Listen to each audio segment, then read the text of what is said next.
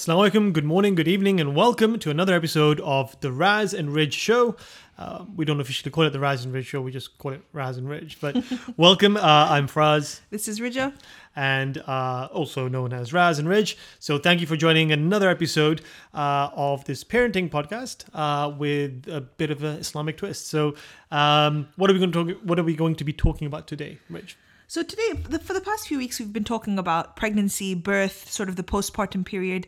Today, we thought we'd delve right into a meaty subject, which a lot of people have asked us to speak about, and that topic is homeschooling. Okay, so that's a huge subject um, because, well, it's, it's a controversial subject. It's uh, a highly debated subject, and I suppose the whole purpose of this episode is not to say that homeschooling is better or schooling is better, whatever it is. It's why we chose homeschooling and why we felt it was best for us, uh, and why we feel it is best for us at this at this current time. So. Let's start right back at the start. When we first had um, our first son, Musa, um, we we didn't really think about homeschooling straight away, did we, Ridge? To be honest, I'd never really heard of it. Yeah. I think you had heard of it because you knew some people Yeah. who homeschooled. I it was a totally foreign idea to me. Yeah, yeah. Well, you kind of hear about people like the presidents of the United States in the past, and a couple of sort of you know prime ministers and ministers. They, they some of them have had extensive history of homeschooling, and so uh, Yeah, like the queen, I think she was.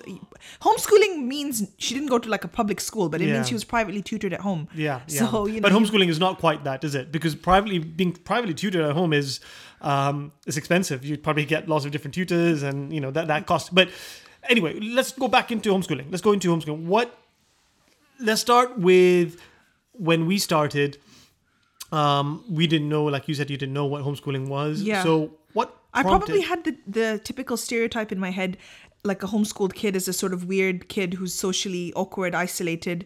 Maybe that's I've I'd only ever heard of homeschooling in that sort of context. Yeah. Okay. Okay. So yeah, so you are the one who I think first sort of floated the idea of homeschooling. I don't remember that, did I? Yeah, I think it was you.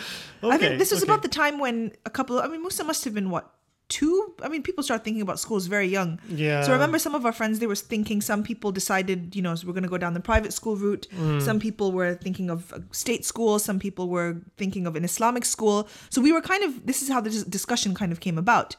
Okay, yeah, and uh, of course, both of us we went to private schools growing up. Yes, we did. Um, and it's interesting because both of us are not huge. Um, Proponents of private yeah, school. Yeah. it's not. It's not like we had the flag bearers of private school, and that's interesting because, well, I mean, there are pros and cons, but. Uh, when we decided, so I, I suppose we, I, I raised this question, um, and uh, we were saying, you know, there's there's lots of different factors why we eventually went into homeschooling. Um, initially, we were thinking, so like I said, public school, private school, even Islamic schools, so faith-based schools, Yeah. and the pros of cons of each. Um, but ultimately, I think we decided. I mean, you weren't working full time, right? No. Because um, uh, I was had- studying. I was doing my Islamic degree, but Yeah, I wasn't uh, working. No. No, and so I think then you started developing a passion for education. Well, I, I was always interested in sort of how to educate children, child psychology. And I remember when Musa was born, I read up a lot about, I love my research, I love my books. So I read up a lot about children, education, how to nurture their mind. I came across a doctor called Glenn Doman, who is very controversial, if anyone's ever heard of him. But he basically, uh, pro- he has this theory of that you can teach babies how to read. Um, it's very controversial. I don't. I'm not supporting it, but I'm saying Babies, what age we're talking about? we're talking about from birth. He's he says he starts. So no, I didn't do all of that. But Yeah. he he was a doctor and he basically thought um, he dealt with brain damaged kids who had who who'd had uh, severe brain damage from accidents and things, and he taught them to read so fast that he said, "Why don't we try this on kids who are not brain damaged?" And so he developed this whole theory and. It's really fascinating. It involves, you know, from the start, you sit with your, I've got all the books, you sit with your child, with your baby, you show flashcards. Um, now, he has been disproven, of course, definitely he's been disproven. But the interesting thing is, Why? Why? Why? What's so controversial about that? What's wrong with teaching a child to read? because there's just a lot of evidence now to counter that to show that you don't need to sit with your baby and do flashcards. There's a lot of other things you can be doing with your kid rather than just doing flashcards. Right. And his research is controversial, but interestingly, all the sort of there was a generation of because this is I think we were talking in the 60s and so there was a generation of kids who grew up um, in America with the Glenn Doman method and they were really highly intelligent. And interestingly some of the studies showed it was not the flashcards it was not his method it was the time which the mothers spent with the babies. So whether the the mother had been doing flashcards whether the mother had been sitting and spending just cuddling the baby reading to the baby that is what leads to the intelligence of babies. I, is that just limited to mothers, or were, were anything done on fathers?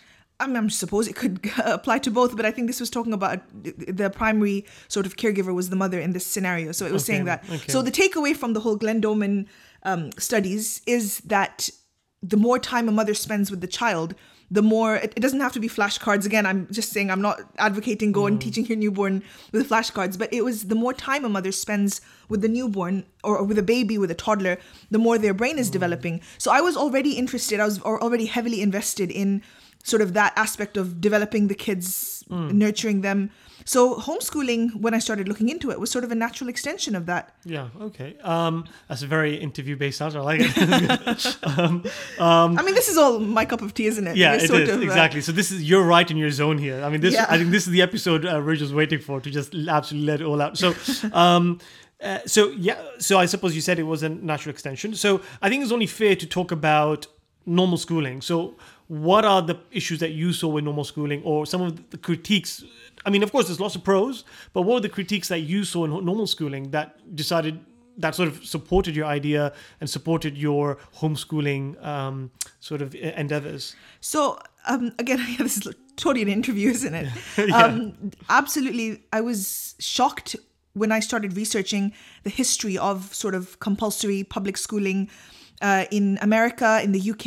If anyone's ever heard of John Taylor Gatto, he passed away recently. He was uh, he was in the American education system for I think 30 plus years. He has fascinating research based things which show that the American education system, the compulsory public schooling system, has really sinister roots. And I think it was in the early 1900s when the education system in America became compulsory. Literally, the people who funded that some of the big shots, they sat down and they literally, this stuff has been documented. They literally said, We want a population who is obedient. We don't want thinkers. We don't want geniuses. We just want to sort of control the masses.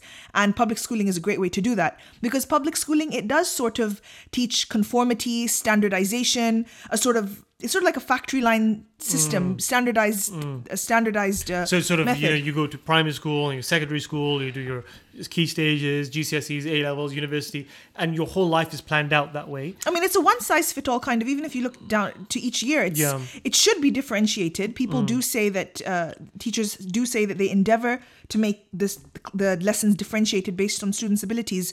But having spoken to several teachers in the UK, they say simply the UK in the UK schools don't have the funds to for each child to be catered to individually. And so what often happens is the brightest sort of students are left to their own devices and they're not stimulated enough. The kids who are struggling, they also really struggle.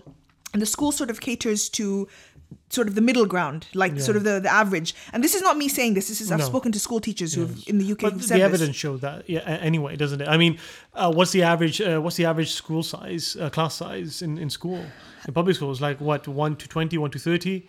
Well, uh, interestingly, in England, I don't know about Wales where we live, but in England, um, England has the highest ratio of pupils to teachers in the entire uh, in Europe. So, which means hmm. that it's it's understaffed. There's not enough money. There's too many uh, students, not enough teachers, and there's severe problems with the British education system in general.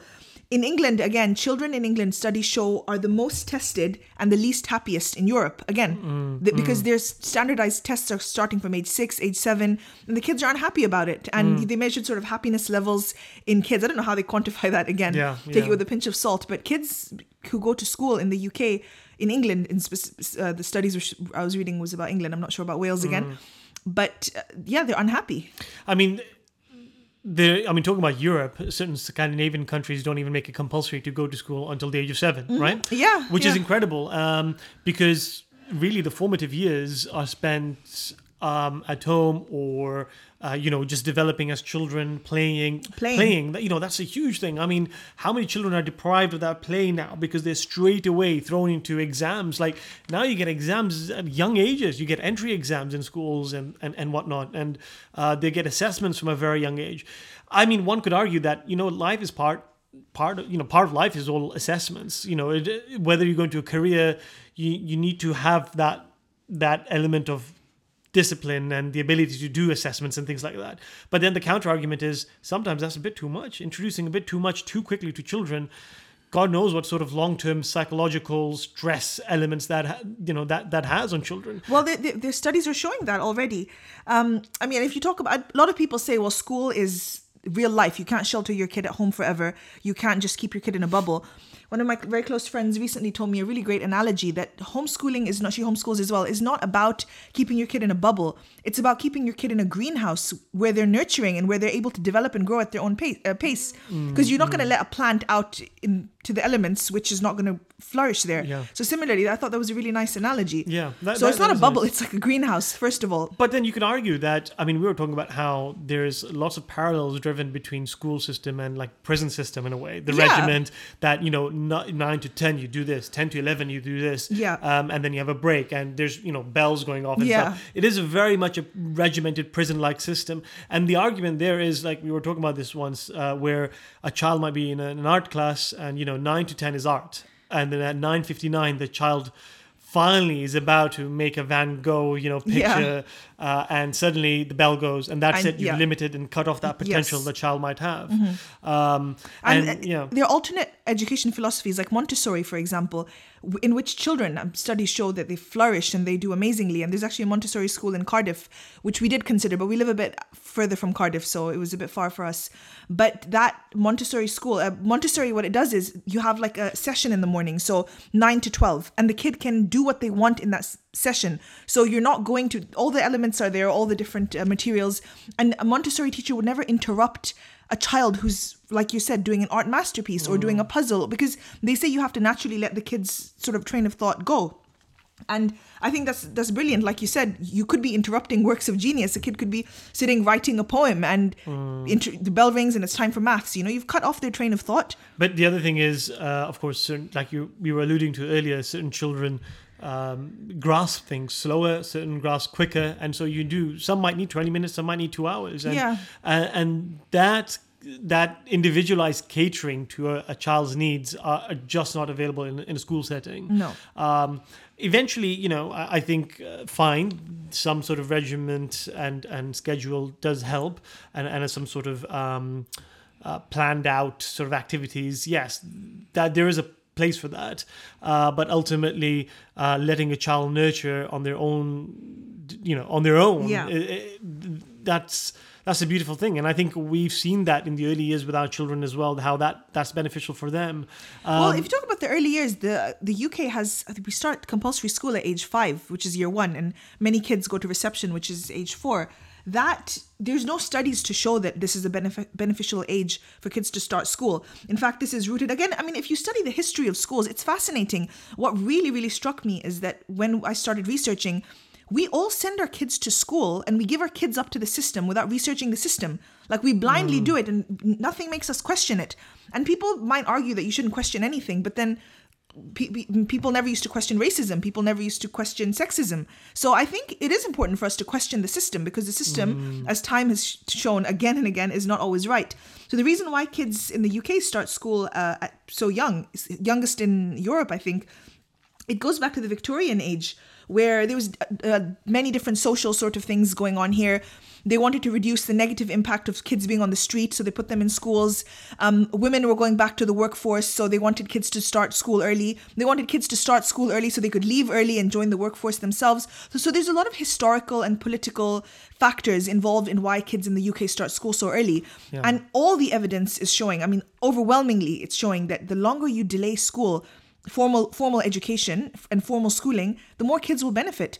And people might again argue. I've had people say that what about discipline? What about tests? Yeah. It's part of life to be tested. How are you going to get a career if you're not being tested? Hmm. Why do we have to equate that to a five year old versus a 16 year old GCSEs. I'm not undermining the importance of GCSEs, Hmm. but um, I mean, we. I mean, just for the record, we are absolutely planning on our children doing GCSEs Absolutely, and yeah. A levels, and inshallah, hopefully, go to university. That you know, that's absolutely true. But how they get there is is what's it's a different is a different thing. Um, I mean, we mentioned being sheltered, but I, I'd argue that actually you're probably more sheltered in school because you're, Yeah, you're because you're- exposed to different kids. Sure, that that's one. But you're perk. in one classroom Yeah. from a certain time for six, seven hours a day with the same set- people with yeah. one person. under the one roof, sort of thing. How is that reality? And Yeah. people say if you're homeschooling, your kid isn't exposed to reality.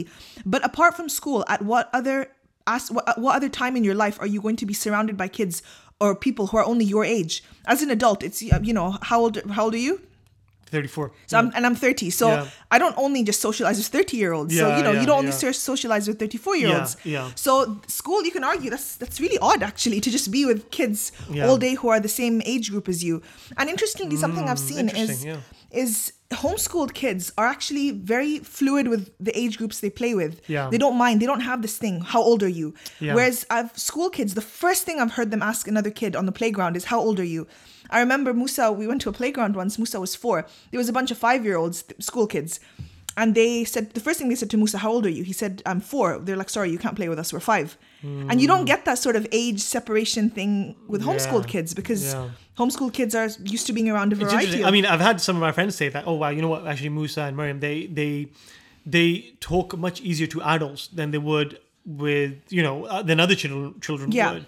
Uh, do you think there's that element that perhaps children can grow a bit too much or a bit too mature for their age at the same time, or do you just think that they have the capability to, like what you're yeah, saying? Yeah, I mean, naturally, kids would always be around other adults. This is another interesting thing I was uh, reading about is that kids have always had mentors and adults, and they've always benefited from the experience and being around different adults. And Hmm. again, putting them for so many hours a day with a bunch of kids their own age, and not even changing those kids. It's one classroom, right, from. Yeah. beginning to end. It's that's not was never Yeah. really the norm. But uh, but ultimately, our kids are not around just adults all day because they interact with different kids in these extra classes that we Yes, do. of course. So that that's that's the other argument I was going to make. For example, uh, we're not that sheltered because you know you do so many day trips across the country, so to speak. Yeah. You know, you trek across different places, uh, museums, um, you know, art classes, uh, you know. Uh, Yeah. Islamic faith-based cla- uh, faith-based classes and Yeah.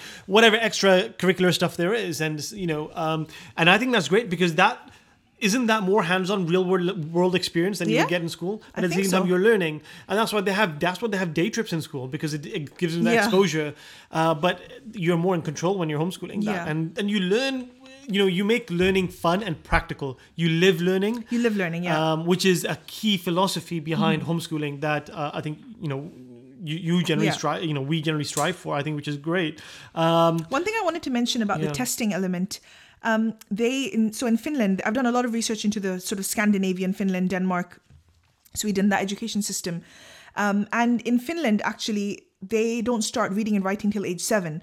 Interestingly, they gave Finnish kids the same standardized test which British kids would get at age seven you do the SAT exam at age seven. Um, I think they're scrapping that now, thankfully, but they do the SAT exam at age seven. Now, the kids in the UK have been learning to read and write from age five. So they've had two years of formal instruction. Yet the kids in Finland who had only been learning to read and write for one term scored better on those tests than the uh, seven year olds in the UK.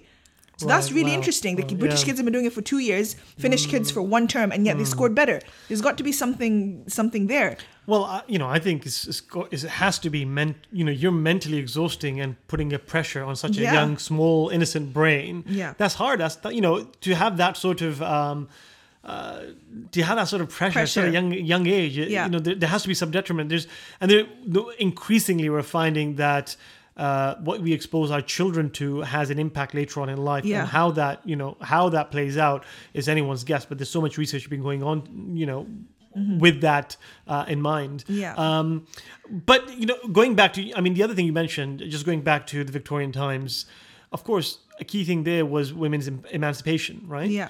So a lot of women were at home. Um, they weren't working as much uh, until you know the industrial revolution. Yeah. They started joining factories and things like Yeah. that. And then, like you said, there was that need for children Yeah. to be in school. But now. y- of course, the other thing here that you have to consider, and I suppose people may not necessarily have a choice, is what do you do if uh, if both are career, both parents are career focused, Yeah. and they've got real passions for career, then homeschooling. And they want to homeschool. It's the, the, the, what I'm trying to say here is that one person has to have that passion, right?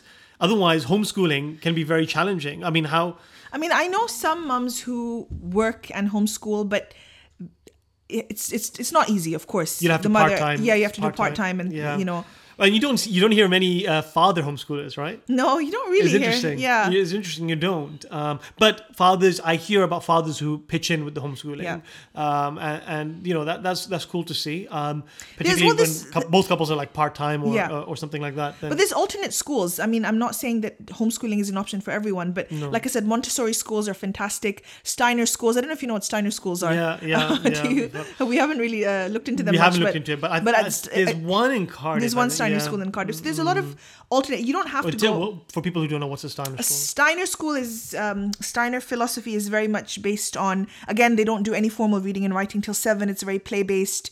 It's got some. Uh, it's very different to traditional schooling. Yeah, yeah. Um, for seven years, of more oral sort of. Uh, Just poetry and things like that, and read alouds, and also they do a lot of woodwork and handicrafts and things like Yeah. that. So, uh, yeah, so you don't have to necessarily go down the traditional school route. There's there are other options, but I wanted to uh, mention what we, we were talking about anxiety in children, and there's some really fascinating statistics. Subhanallah, really, really shocking. Um, in the UK, one in five, one out of five kids between the age of 11 to 16 have contemplated suicide. Um, they did a study which showed um, in that study 57% of kids had been bullied and 78% of those kids had said it gave them anxiety. I mean, you sit there and you think, what does a young kid, subhanAllah, have to go through to, to experience suicidal thoughts? And interestingly, there's uh, someone called Peter Gray, who's one of the gurus of the sort of alternate education philosophy. He's very, very um, big on play and the importance of play. And he has actually correlated, done research to show that in kids, the increase, there's been an increase in anxiety and depression in children. And he's correlated that with the decline of play from, say, the 1950s onwards, where the kids have more mm, pressures. Mm. Our parents didn't have so much school pressure. They went to school, they came back, they, they, they could play, they could go run around, they could go mm, outside. Uh, we are our generation doesn't have that. There's increasingly more tests, more It was easier to cheat in exams back then. yeah. Yeah. no it was uh just kids nowadays they don't get to play much.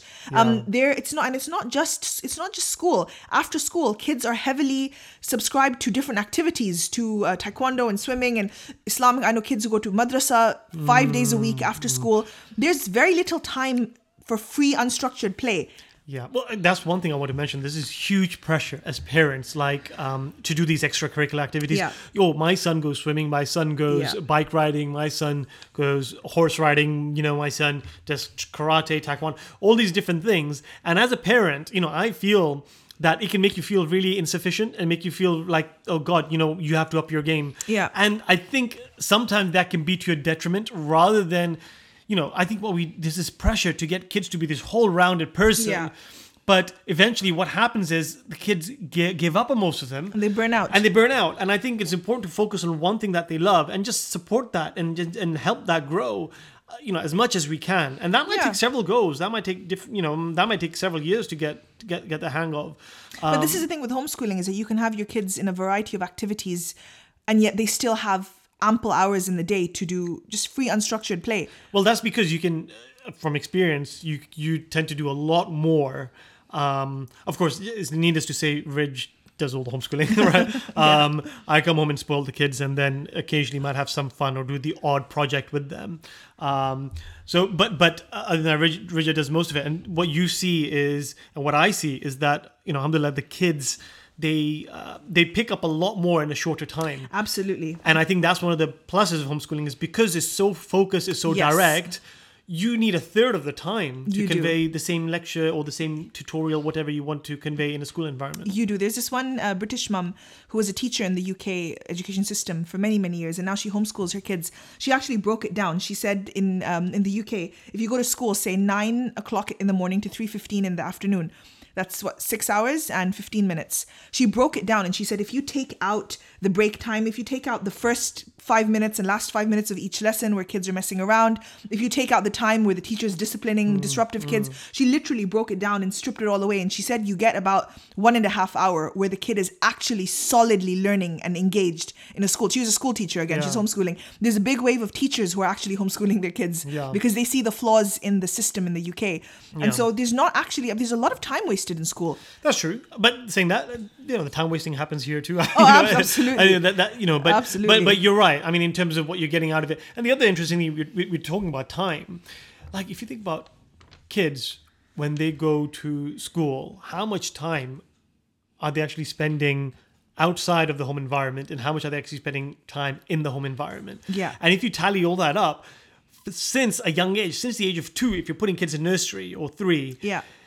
The kids for the rest of their lives will spend more time with other people other than their own parents. Yeah. Which is kind of a crazy thought if you think about Yeah, it. I- it we is. all went through it, but it's kind of a crazy thought because which begs the question who really truly is doing the tarbiyah, the the, the brought up, Yeah. the, the sort of driving home the you know the character and the mannerisms and whatever you want to teach your child who's really who's really having an influence on that uh, but you know uh, teachers have a special place of Yeah. course they're like a second set of parents we know that but so here's the next point i make i wanted to make then um, there are other reasons. For example people may decide to homeschool to homeschool um, what do you think of people who say ah oh they're just homeschooling because they want to they want them to just be raised up in a purely islamic um, uh, sort of upbringing? They don't they want to expose them to anything else and you know they just want them to be in this sort of islamic, sort of bubble, yeah. bubble.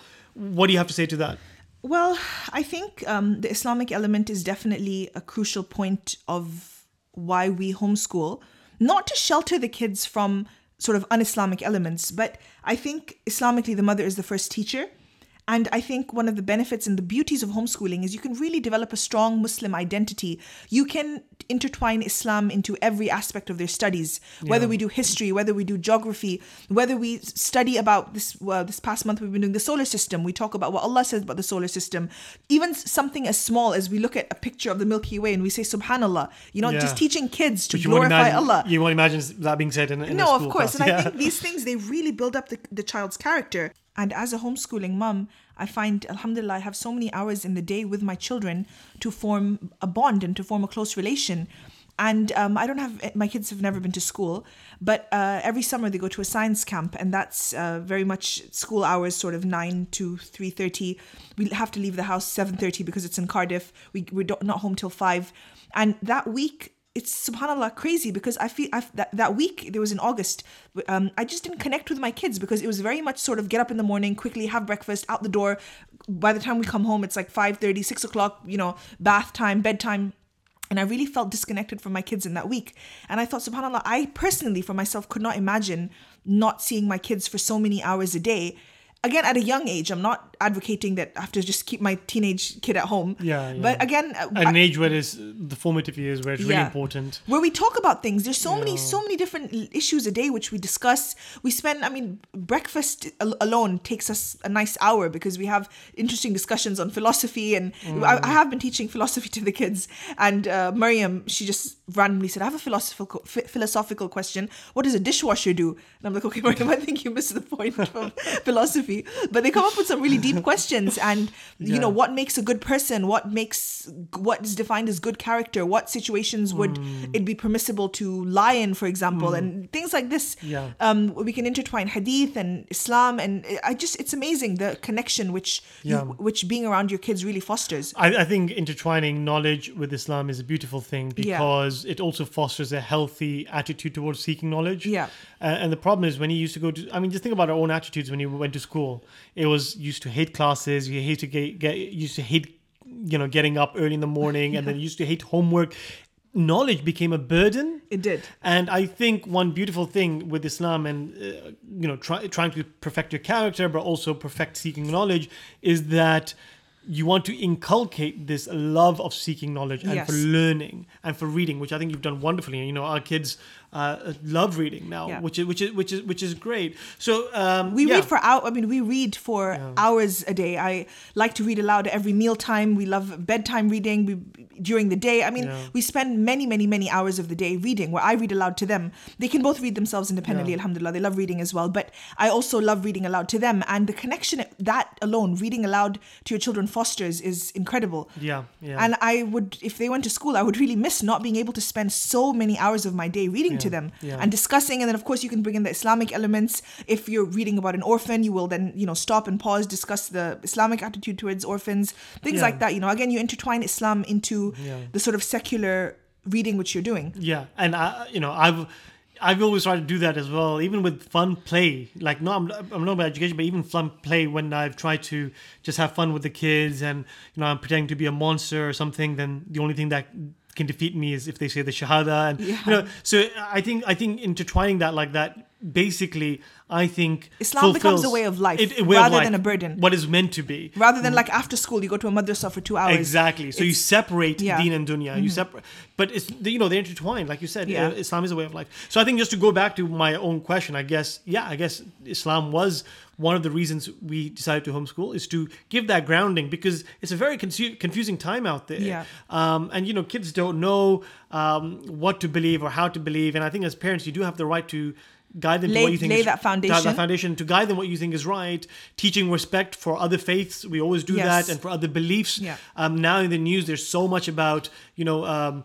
lgbtq Yeah. and stuff and raising that awareness i mean that's a separate episode That's a separate episode, And but we'll I would like to that. Mm. say that homeschooling doesn't mean sheltering them because um, we've repeated that so many Mm. Yeah. times. Homeschooling doesn't mean sheltering them, but you know, I, we have discussed LGBT issues Yeah. Mm. with our children because they've come up. They've someone's mentioned it or they've read something about Yeah. it. Library has big signs, so Yeah. I don't think as homeschooling parents we would hide any of these issues from the children because these are contemporary issues in society.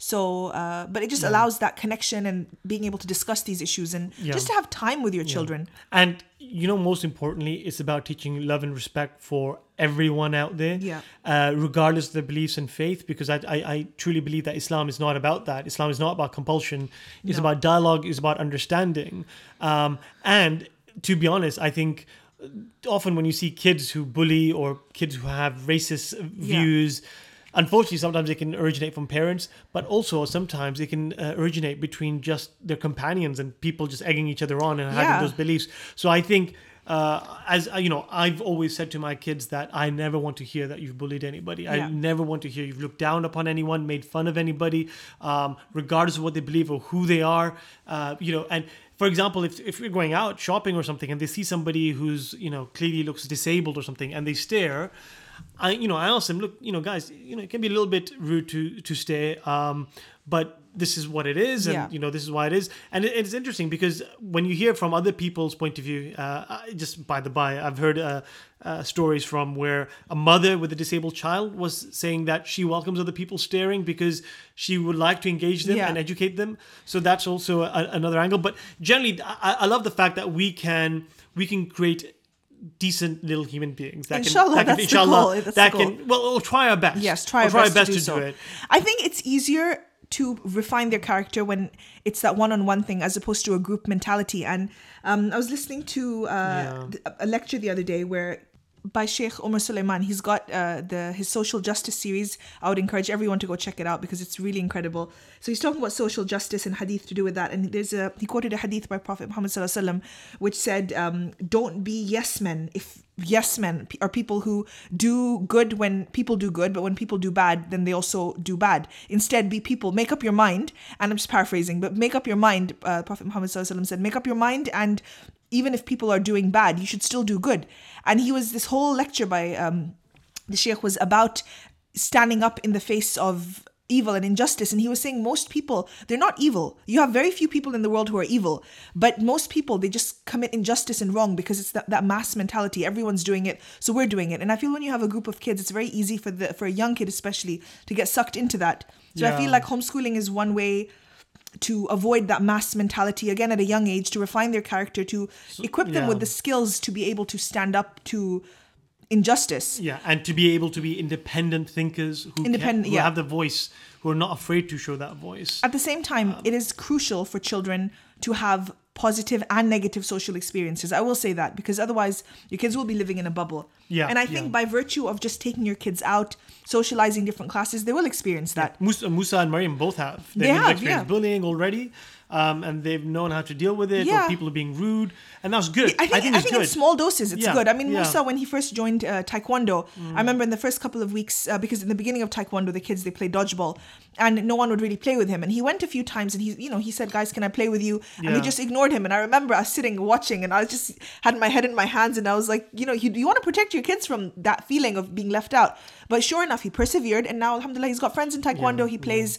Mariam, I remember she went um, somewhere. She there was one of her classes, and in the free time, the kids were playing with their dolls, and she wanted to go play with them. They weren't including her, and she came to me and she said, "I'm feeling left out," and I said, "Well, you have to go sort it out yourself. Yeah. I'm not going to pitch in." Yeah. And she went, and then she. So I think it is important for them to have positive and negative experiences. It's, it's about holding their hand, but knowing very well that you are going to let go one Yeah. day, and you have to let go one day, and that, Yeah. that's important. But when you know that they're ready, so um, that, that you know that's a very interesting point. Um, so th- I mean, there's another angle that we have with the homeschooling, and that's whole the angle of creativity, right, and Yeah. about nurturing creativity. So there was an incident that happened with Musa when he was younger. Yeah, so I think creativity, I, I think homeschooling allows a child to develop at their own pace, number Yeah. one. Number two, really, really fosters a sense of creativity because the child is free for many hours a day. Again, it goes back to having that free, unstructured time to m- create different things. And the kids are always, even now, I mean, we go through like two, three rolls of scotch tape, like a, a day, maybe even. The kids, they're mm. always making things and inventing things and come up and coming, coming up with all these things. Um, but uh, yeah, I remember when Musa was four years old, he was coloring in a world map and he colored the all the continents he colored them blue and he colored the oceans green.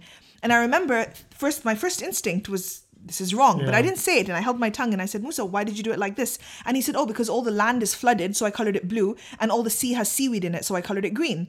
And so he had a very logical reason Yeah, for what he was doing and he was again if i i don't know if in a school he would be given be be given that freedom to be able to think outside the box and to be able to do things the complete opposite of the way he's supposed to do because yeah. if in a school if 30 children are doing things the opposite of what they're told there's going to be anarchy which is why you need that level of conformity Yeah. in a school which is what we talked about earlier is that that was one of the functions of school is conformity Yeah, but we also said you don't want to raise anarchists, right? That's not the No, point. you don't want to raise anarchists. You want people who are free thinking and able to understand where um, you know things aren't quite right. Yeah. To to challenge the system when it's wrong. Well, interestingly, in the science camp, which I said the kids uh, attend every summer, there were a lot of homeschooled kids in the science camp, and uh, the teachers are obviously from the school system. Um, but uh, one of the teachers told off a homeschooled kid for climbing a tree in the grass in the park, sort of outside the uh, science camp, and the child just just said, "Why? Why can't I climb the tree?"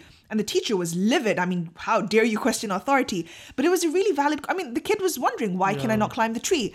And I've noticed homeschooled kids, they are more they, they ask questions why and i know it can be very frustrating culturally especially i mean if a child is saying why you get a smack because I said so. Yeah, because I said so, but- but which we is, are- by the way, the worst answer you could ever give as a parent. Yeah. Alhamdulillah, I don't think we've said that so far. I mean, there, there have been times where we're running late for something, and the children are incessantly why, why, why, and I'm and I tell them, I even though I, I try not to say I told you so because I told you so, I say I'll explain later, guys. I need you to just cooperate with me now. So Yeah. it's a different. I try to keep a different sort of tone to my voice. Again, I'm human and I Yeah, will yeah. make mistakes, but uh, but I think it's important to allow them to understand the reason behind why they are doing certain things rather than just As a general concept, as a general Yeah. principle, uh, I think that, that that's very true. That's that's important. So another thing with homeschooling is, like we said, it allows the education to literally be tailor made according to your child's needs. Yeah. So Musa, um, he didn't. Uh, I would like to mention that, by the way, I did teach my kids to read and write quite early. Reading, especially, I taught them early. I know a lot of homeschoolers they subscribe to the philosophy where you don't do any formal learning before age seven. I personally, um, I think I'm too Pakistani for that. I wouldn't be able to delay formal Yeah, learning. formal no, till age seven. Yeah. But I think um, the beautiful part of homeschooling for me was I was able to balance that. I was able to, um, at a very young age, even if it's 15, 20 minute, minutes of teaching them to read a day, and then the rest of the day we're just doing play and activities and Yeah. fun and going out in nature. Yeah. That's the other thing, by the way, that uh, there's so much research which shows a correlation between kids anxiety depression and being stuck indoors and kids nowadays don't get that exposure to nature so that's a big part of why a lot of people homeschool is It's a big part of why the prophets were mostly shepherds as well. yeah, right? they're out and about and out and about appreciating and, Allah's creation. Absolutely, How can yeah. you, uh, yeah, again, how can you build your faith in Allah without being out and about in His The creation? taller our buildings get, the more we block out the natural Yeah, sunlight and the natural nature, right? That's The- very But true. but that's true. You do need that, and I think you do that a lot with the kids. yeah, That we go great. out. Yeah, we Um, go out all the time. So Yeah. I was able to at a young age. Um, I know this is even within the homeschooling community. Community, this is controversial because teaching your kid to read early.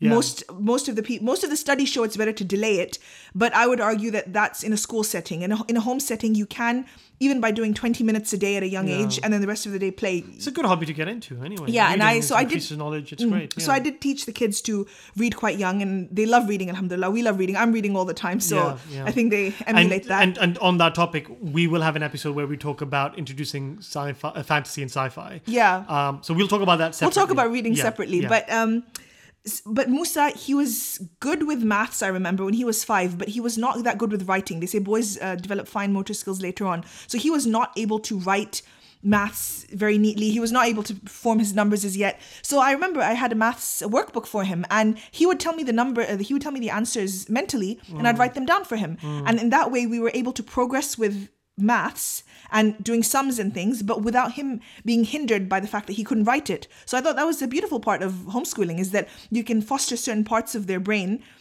and not be limited by say their fine motor skills if they can't write something Yeah, that doesn't limit yeah, the fact yeah. Mm. you know he would narrate stories to me if he couldn't write them and i'd write them down for him so you know you can be this scribe and you, you, so that's literally one-on-one private education Yeah, yeah, alhamdulillah. And that's great. And I think um, even if you have like five, six, seven, eight kids and you have one per parent who's homeschooling, it's possible. It's still a better ratio than you get Eight in probably, kids, I Yeah, I know, I'm just saying.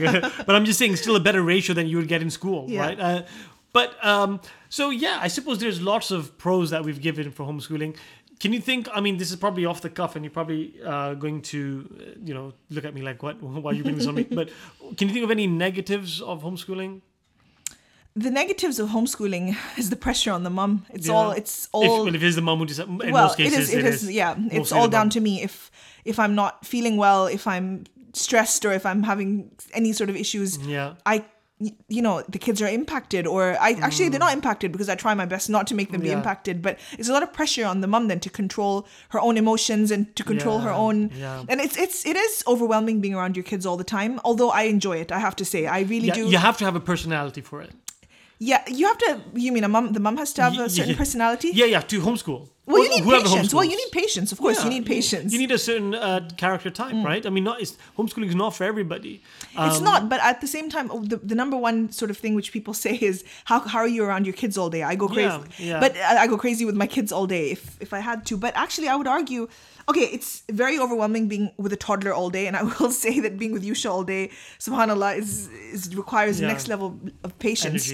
But with with Musa Maryam, with homeschooling, a beautiful thing is you develop a rhythm and a routine. So if I say to Musa Maryam, I need a few minutes, guys, I'm just a bit overwhelmed. I need a few minutes to myself. They will respect that. Yeah. And so that's something which I really like is that they're in tune with me and I'm in tune with them. And again, because we're together so much, I think they can develop that emotional intelligence to be able to be in tune with my moods and things like that. So Yeah, yeah. So it's not as that, that I don't find that part really hard, but I think it's just the pressure overall that it's down to me. I mean, I've had sleepless nights because Musa couldn't remember how to do a certain division sum. Yeah, You know, and that's yeah. a stress which, you know, on, on Yeah. top of all the motherhood it's a, stresses. It's a huge burden for the person who decides Yeah. Mm. to undertake it, and that, that's one thing you have to consider. You can't just decide, you know, and if you don't have a passion for it, I don't think you could do it. It's it's hard. Uh, Mm.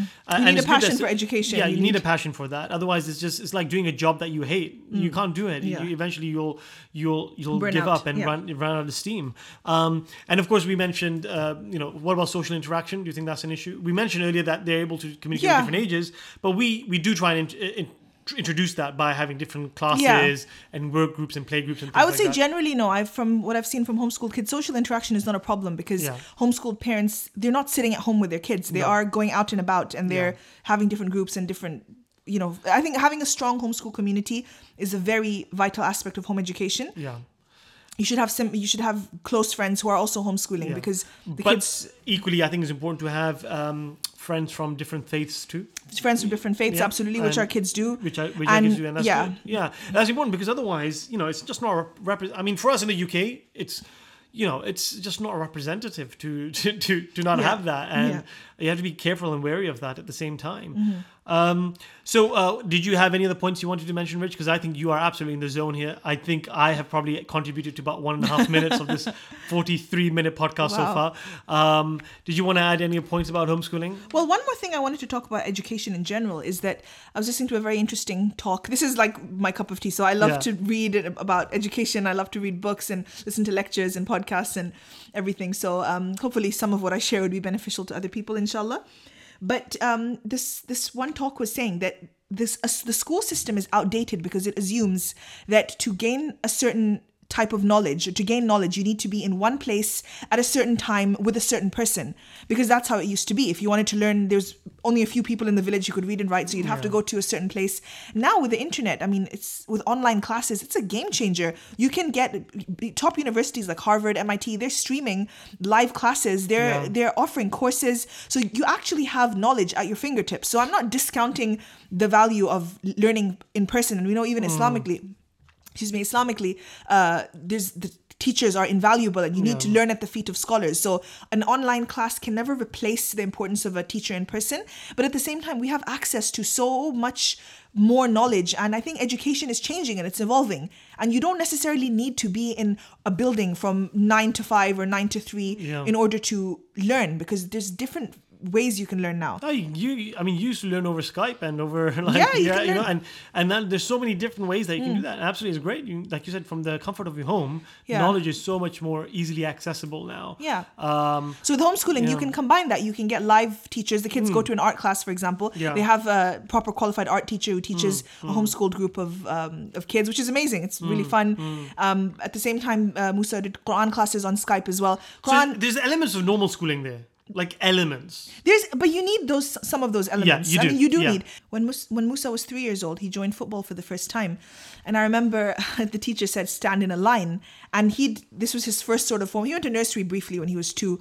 We mentioned before as well. I didn't do anything, so this was his first sort of formal instruction. And when the teacher when the teacher said stand Yes, in a line, I remember this. Yeah. I mean he he was He, the- he, he didn't know what he no, just went didn't- to the front. Yeah, he went to the front and he didn't know what to do. And Yeah, yeah. you know, people might argue, well, that's a downside of homeschooling. Well, no, because within two weeks he learned know- he learned he learned it. So they He learn knew these what things. He learned. So I think these are things which you pick up if your kid is in different classes. So that's Yeah. the main thing: is that make sure your kid is going to some sort of formal Or, class. Or has a bank account and has to, has to queue up for a thing, yeah. Or like or you go to shopping and you queue up. You know, you- Yeah. you, pick these things up. You do. Yeah.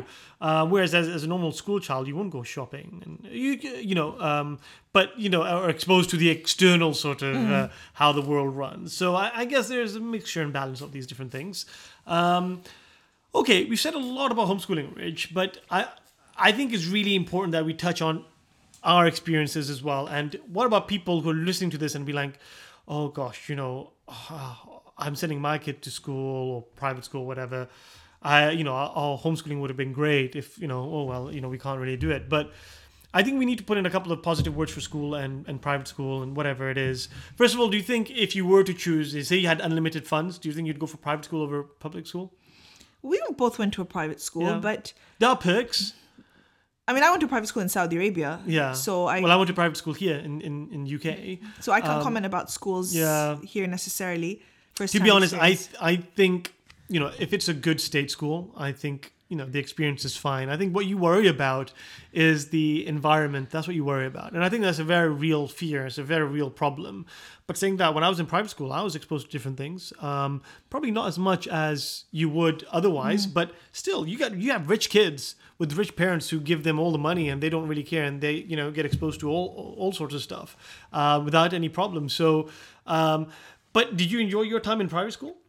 I enjoyed my time in school generally, but Yeah. I don't. school generally, yeah. but I don't think I. I mean, I enjoyed school. I had good friends and I enjoyed it. But I think was I able to fully attain my potential? Probably not, because it was very standardized and it was very following the crowd. yeah. But you know, I have really fond memories of school. I had some of the best moments in my life in school, and some of the most.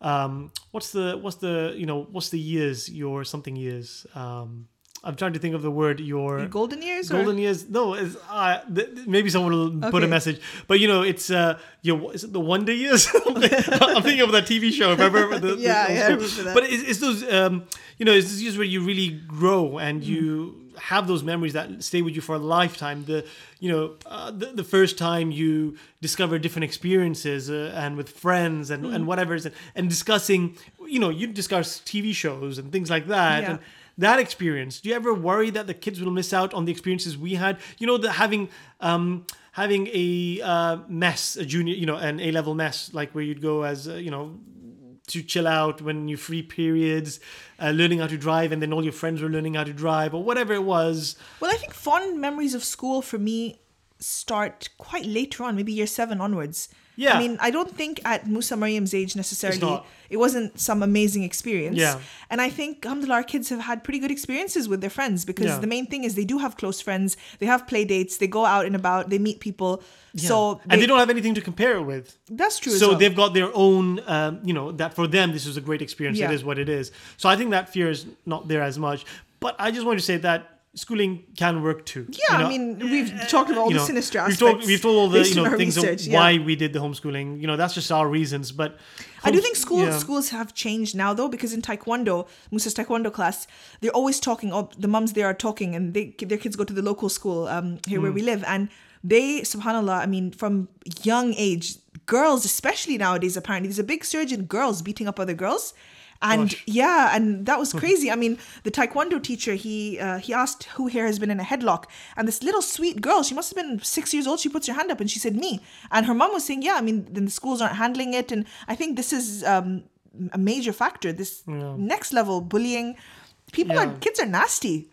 yeah well yeah that's true but i, I thought we were talking about positives Oh yeah, positives of school. Yeah. I'm just trying to say that I think the the face of schools have changed. Yeah. over s- from when so we were from kids. when we experienced it Yeah. yeah, and that- that's a good point. and again social media is a huge part Yeah. of that um And I would hope if our point. kids have close friends who they meet um, growing up and who they interact with, then they, they won't miss out on those You know, that's actually- special friendship yeah. experiences. That's a very good point, actually. You know, the other mistake we tend to make as parents is put our experiences from 20, 30 years ago Yeah. to current generation. And you just cannot do that. So you're right. Actually, I don't know what school is like now. Yeah. I, I really don't. I had great experiences. I don't know. I'm sure some kids nowadays have great experiences. Um, yeah. I met, uh, but I've overwhelmingly met kids who have not had good experiences. I was on the train but, once. But okay, okay. Yeah, I was on the train once, and there was a girl in year one, and she was she was the youngest in her class in year one, and she was sobbing, and her mom was saying she's crying because she has too much homework, and she's No. she's year one. She was what? She must have been five or Yeah. Mm. early six. I can't remember what age, but she was crying,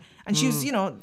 But That's you- not what school. That's not what a six-year-old should be doing in school, No. crying over the pressure. Yeah, no, you- you're right. You're you're So absolutely times are different now. They are different, um, but it can work. And you know, uh, ultimately, um, Musa likes to do his own. Pri- Sorry to interrupt. Musa likes to do his own primary research.